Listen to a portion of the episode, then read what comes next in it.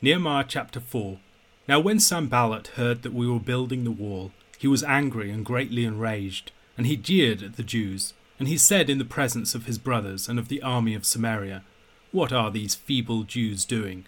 Will they restore it for themselves? Will they sacrifice? Will they finish up in a day? Will they revive the stones out of the heaps of rubbish, and burned ones at that? Tobiah the Ammonite was beside him, and he said, Yes, what are they building? If a fox goes up on it, he will break down their stone wall. Hear, O our God, for we are despised. Turn back their taunt on their own heads, and give them up to be plundered in a land where they are captives. Do not cover their guilt, and let not their sin be blotted out from your sight, for they have provoked you to anger in the presence of the builders. So we built the wall, and all the wall was joined together to half its height, for the people had a mind to work. But when Sanballat and Tobiah and the Arabs and the Ammonites and the Ashdodites heard that the repairing of the walls of Jerusalem was going forward, and that the breaches were beginning to be closed, they were very angry. And they all plotted together to come and fight against Jerusalem and to cause confusion in it. And we prayed to our God and set a guard as a protection against them day and night. In Judah it was said, The strength of those who bear the burdens is failing. There is too much rubble by ourselves we will not be able to rebuild the wall. And our enemies said, They will not know or see till we come among them, and kill them and stop the work. At that time the Jews who lived near them came from all directions and said to us ten times, You must return to us. So in the lowest parts of the space behind the wall, in open places, I stationed the people by their clans, with their swords, their spears, and their bows and I looked and arose and said to the nobles and to the officials and to the rest of the people, Do not be afraid of them. Remember the Lord, who is great and awesome, and fight for your brothers, your sons, your daughters, your wives, and your homes. When our enemies heard that it was known to us, and that God had frustrated their plan, we all returned to the wall, each to his work. From that day on, half of my servants worked on construction, and half held the spears, shields, bows, and coats of mail and the leaders stood behind the whole house of Judah, who were building on the wall. Those who carried burdens were loaded in such a way that each laboured on the work with one hand and held his weapon with the other, and each of the builders had his sword strapped at his side while he built. The man who sounded the trumpet was beside me, and I said to the nobles and to the officials and to the rest of the people, The work is great and widely spread, and we are separated on the wall, far from one another in the place where you hear the sound of the trumpet, rally to us there, our God will fight for us. So we laboured at the work, and half of them held the spears from the break of dawn until the stars came out. I also said to the people at that time, Let every man and his servant pass the night within Jerusalem, that they may be a guard for us by night, and may labour by day. So neither I nor my brothers, nor my servants, nor the men of the guard who followed me, none of us took off our clothes each kept his weapon at his right hand. The rebuilding of the wall does not occur without substantial opposition. In Nehemiah chapter 4, Sanballat, the governor of Samaria, and Tobiah the Ammonite resist the Jews' efforts with taunts and plots. Having heard about the rebuilding of the wall, Sanballat ridiculed the Jews publicly before his fellow rulers and his army. He insists that the Jews are pathetic and insufficient for the task, they would not be able to restore the wall without external help, and none would be forthcoming from their neighbours. Even were they to appeal to their God, in whom they were apparently placing their trust, his strength would not be enough. Their efforts were futile and doomed. They didn't seem to appreciate the scale of the task ahead of them. This was not the task of a single day. A new wall would not easily be established from the burned rubble of the old demolished one. Tobiah the Ammonite, like a cartoon sidekick, adds his own dismissive taunt to Sanballat's. The wall of the Jews is so weak that even a fox clambering up on it would threaten its integrity. An impenetrable defence for the city it certainly is not. Nehemiah wisely does not seem to retort to the taunts of the opponents or enter into a sparring match with his adversaries. Rather, he turns to the Lord, putting matters in his hands. He calls for the Lord to attend to the situation faced by the builders, the Lord and his people are despised and ridiculed by these rulers, and Nehemiah records in what was presumably his memoirs his prayer that the Lord bring them to account for their sin. Nehemiah and the builders have not sought to attack Sanballat and his confederates, but they have threatened and ridiculed the Jews without any cause. Nehemiah's prayer here is akin to those found in the imprecatory Psalms of Scripture. This is one of several occasions in Scripture where we see imprecatory prayer being used in more specific historical circumstances.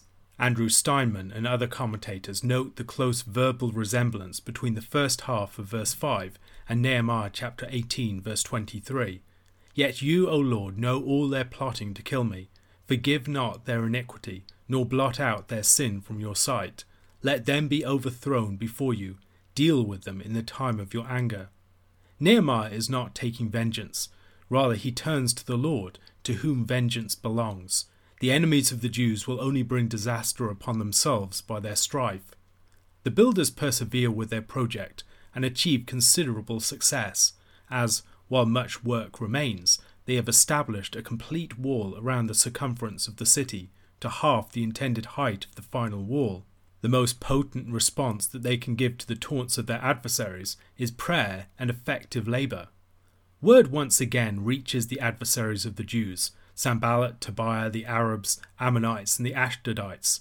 The Jews have enemies on all sides, and they all seem to be in league with each other against Judah. Sanballat has power in the north, in Samaria. Tobiah and the Ammonites hold power to the east. The Arabs are to the south of the Jews. Ashdod, a Philistine city, is to the west.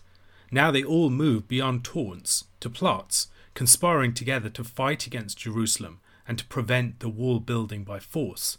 They do not want to tolerate the rising up of the Jews as a power and presence in their region again.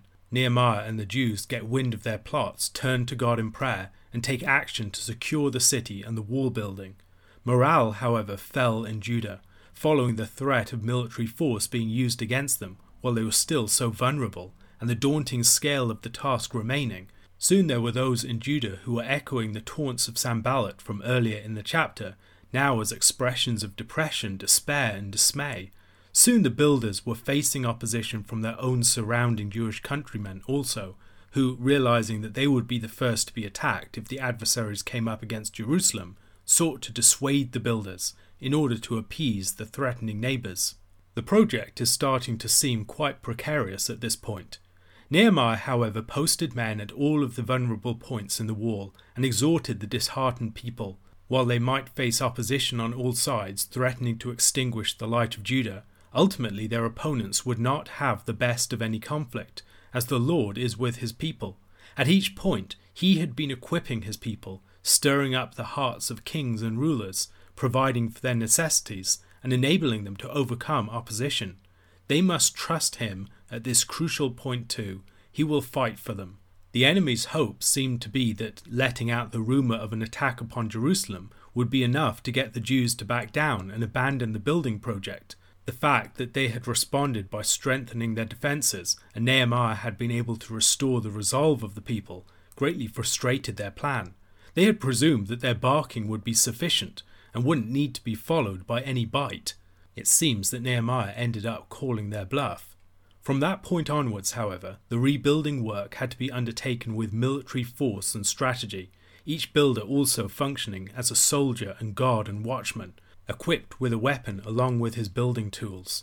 Given the scale of the task still to be undertaken and the many points of potential weakness remaining in the wall, Nehemiah also had to prepare the people so that men could rally quickly to any point in the wall where an assault might come. So vigilant was Nehemiah and his companions that all remained dressed and armed at all times, ready to be called to the defence of the city in a moment. A question to consider How does this chapter resemble earlier scriptural accounts of holy war? Can you think of similarities with any specific stories? John chapter 3, verses 22 to 36. After this, Jesus and his disciples went into the Judean countryside, and he remained there with them and was baptizing. John also was baptizing at Aenon near Salim, because water was plentiful there, and people were coming and being baptized, for John had not yet been put in prison. Now a discussion arose between some of John's disciples and a Jew over purification. And they came to John and said to him, Rabbi, he who is with you across the Jordan, to whom you bore witness, look, he is baptizing and all are going to him. John answered, A person cannot receive even one thing unless it is given him from heaven. You yourselves bear me witness that I said, I am not the Christ, but I have been sent before him. The one who has the bride is the bridegroom. The friend of the bridegroom who stands and hears him rejoices greatly at the bridegroom's voice. Therefore, this joy of mine is now complete. He must increase, but I must decrease. He who comes from above is above all. He who is of the earth belongs to the earth, and speaks in an earthly way. He who comes from heaven is above all. He bears witness to what he has seen and heard, yet no one receives his testimony. Whoever receives his testimony sets his seal to this, that God is true. For he whom God has sent utters the words of God, for he gives the Spirit without measure. The Father loves the Son, and has given all things into his hand. Whoever believes in the Son has eternal life. Whoever does not obey the Son shall not see life, but the wrath of God remains on him. At the conclusion of John chapter 3, we return to the witness of John the Baptist. There is perhaps a contrast to be drawn between John's clear and powerful witness and Nicodemus, a teacher of the Jews, who nonetheless failed to perceive who Jesus was and what Israel needed. John here also reveals amazing divinely revealed insight into who Jesus is and his significance. There are several points here where we can see the threads of chapter 1 being picked up again, providing a broader introduction to the ministry of Jesus, tying things together between chapters 1 and 3, bookending the beginning of Jesus' ministry. At this point, Jesus and his disciples are operating in the Judean countryside, whereas the Synoptic Gospels focus more upon Jesus' ministry in the north in Galilee. In John's Gospel, the centre of gravity of the narrative throughout is situated in Jerusalem. Similarly, in the Synoptics, we don't read of Jesus and his disciples performing any baptisms prior to Pentecost. Jesus' disciples are here baptizing in association with his kingdom movement, as we discover at the beginning of chapter 4, Jesus is having considerable success at this point, with many followers joining him and being baptized. However, as the evangelist mentions there, Jesus himself does not baptize, but rather his disciples do. Jesus then has a baptismal movement like John, yet he is not personally baptizing. He is the minister of a greater baptism that is yet to come, the baptism of the Holy Spirit, and it is important that nothing be confused with that. We might wonder what the meaning of the baptism that Jesus' disciples are administering at this point is. Earlier, John the Witness declared that he was sent to baptize to reveal the coming one to Israel. However, his baptism seems to have broader meaning than this, as we see in this passage, where he and his disciples discuss rituals of purification with the Jew. Beyond the central task of manifesting Christ himself, John is preparing a people for Christ's appearance. The baptism performed by Jesus' disciples at this juncture likely has a similar purpose. It is not yet the sort of baptism that would follow Pentecost, but it cleanses people and connects them with the Jesus movement. Given the large number of baptisms that he is performing with his disciples, John needed a place with plenty of water. However, we don't know exactly where Aenon was. The Gospel writer makes a parenthetical remark at this point that John the Baptist had not yet been thrown into prison, a detail about which he never says anything further in the Gospel, as it would distract him from the story that he is telling. However, this might be one of several details in the Gospel that suggest that John was writing for people he presumed were familiar with another Gospel, or perhaps some other non canonical accounts of Jesus, whether written accounts or oral testimony. John was not writing in a vacuum, while his claims have been criticised in some quarters, Richard Bauckham, for instance, has argued that John presumed a familiarity with the synoptic tradition of Mark of his readers. It's important to bear in mind that early Christians would generally have been exposed to more than one gospel tradition. Luke, for instance, can refer to many having attempted to write accounts of the ministry of Christ, and exposure to a plurality of eyewitness accounts. If John was able to presume such an audience for his gospel, his gospel would not need to be a solitary and self standing work. Rather, it could leave out many episodes of Jesus' story and downplay various aspects of his ministry and teaching without fear of leaving his audience uninformed concerning them. More than any of the other Gospels, John reveals the overlap between the ministries of John the Baptist and Jesus. In chapter 1, John's witness to Jesus is front and centre of his ministry, in a manner far more pronounced than in the Synoptics. Jesus' first followers are former disciples of John, who were pointed in his direction by John. In this chapter, we see further overlap between John and Jesus' ministry, as both of their groups are carrying out similar baptism ministries simultaneously and establishing followings. However, Jesus' following has started to eclipse John's. John's disciples have discussions about purification with the Jew. It's important to remember that baptism was a form of purification rite, arising in a context where many such rites were practiced. The rite of baptism was not introduced whole cloth by John in a situation where no similar practice existed before. We find lots of washings in the Old Testament, perhaps most notably the washing received by the priests as part of the ritual of their initiation into their service. Various other ritual washings were practiced by Jewish communities during this period, and the meaning of John's practice would not have been utterly bizarre to his contemporaries. Rather, it would have been seen as a more radical form of practices that were familiar in other contexts, making it possible for John and his disciples to have debates about purification with other people of their time. It should further be noted here that the language of Jew, or the Jews, is used at many points within John's Gospel, often with a very negative connotation. This language is not referring to people who are just Jews in the more generic sense that we might typically use it. It usually seems to refer more specifically to leaders of the people, the leading groups associated with Judea and Jerusalem. It's not used of people in Galilee in quite the same way. We might think about the way people in the US might talk about the folk in DC. When talking about the folk in DC, it's usually obvious that people are not speaking in a manner inclusive of people in a poor neighborhood in Washington. They're talking about the people in power. Likewise, much of the language that's used in reference to the Jews in John's Gospel is used in that sort of narrow sense. In this period of overlap between the two ministries, John speaks more directly to the question of succession, of how his ministry would decrease and Jesus increase.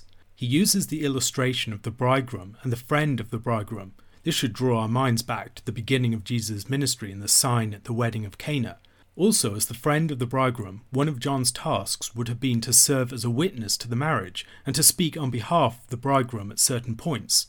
John especially emphasizes the joy that he feels, joy, of course, being the appropriate response and emotion for a wedding. John's Gospel will later foreground that theme of joy in the context of the resurrection. John's purpose is not his own elevation, but witness to Jesus. Consequently, he is not in the least threatened by Jesus' ministry eclipsing his own. Indeed, his purpose was always to reveal the Christ, to direct people towards him, and to pass on the baton of his ministry to the Christ. Hearing of the increase of Jesus' ministry and his profile is a cause of great joy to him for this reason. His own ministry is having its desired effect. The chapter ends with a section that many have seen as reverting to the words of the Gospel writer. You can see this in many translations, for instance. On the other hand, it may continue the words of John the Baptist. Rather than John's words ending with, He must increase, but I must decrease, John's words may run to the end of the chapter. John had previously borne witness to the one coming after him, back in chapter 1. Now he, or the Gospel writer, speak of the coming one as the one who comes from above. The similarities between this section and Jesus' statements to Nicodemus earlier in the chapter are not difficult to recognize. Both have a strong vertical polarity, a contrast between above and below. Both speak of the contrast between earthly things and heavenly things. Both talk about the receiving of testimony. The final statement here also recalls Jesus' own statements earlier, back in verses 16 to 18.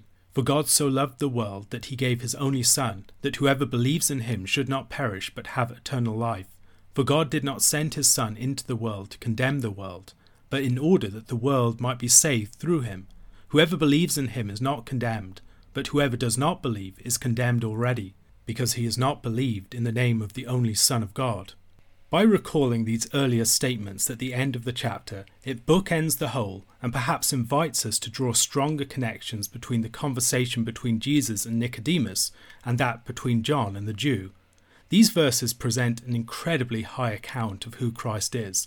He comes from above, he is a first hand witness of the things of God and of heaven.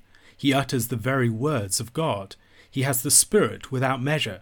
He is loved by the Father and has received all things from him.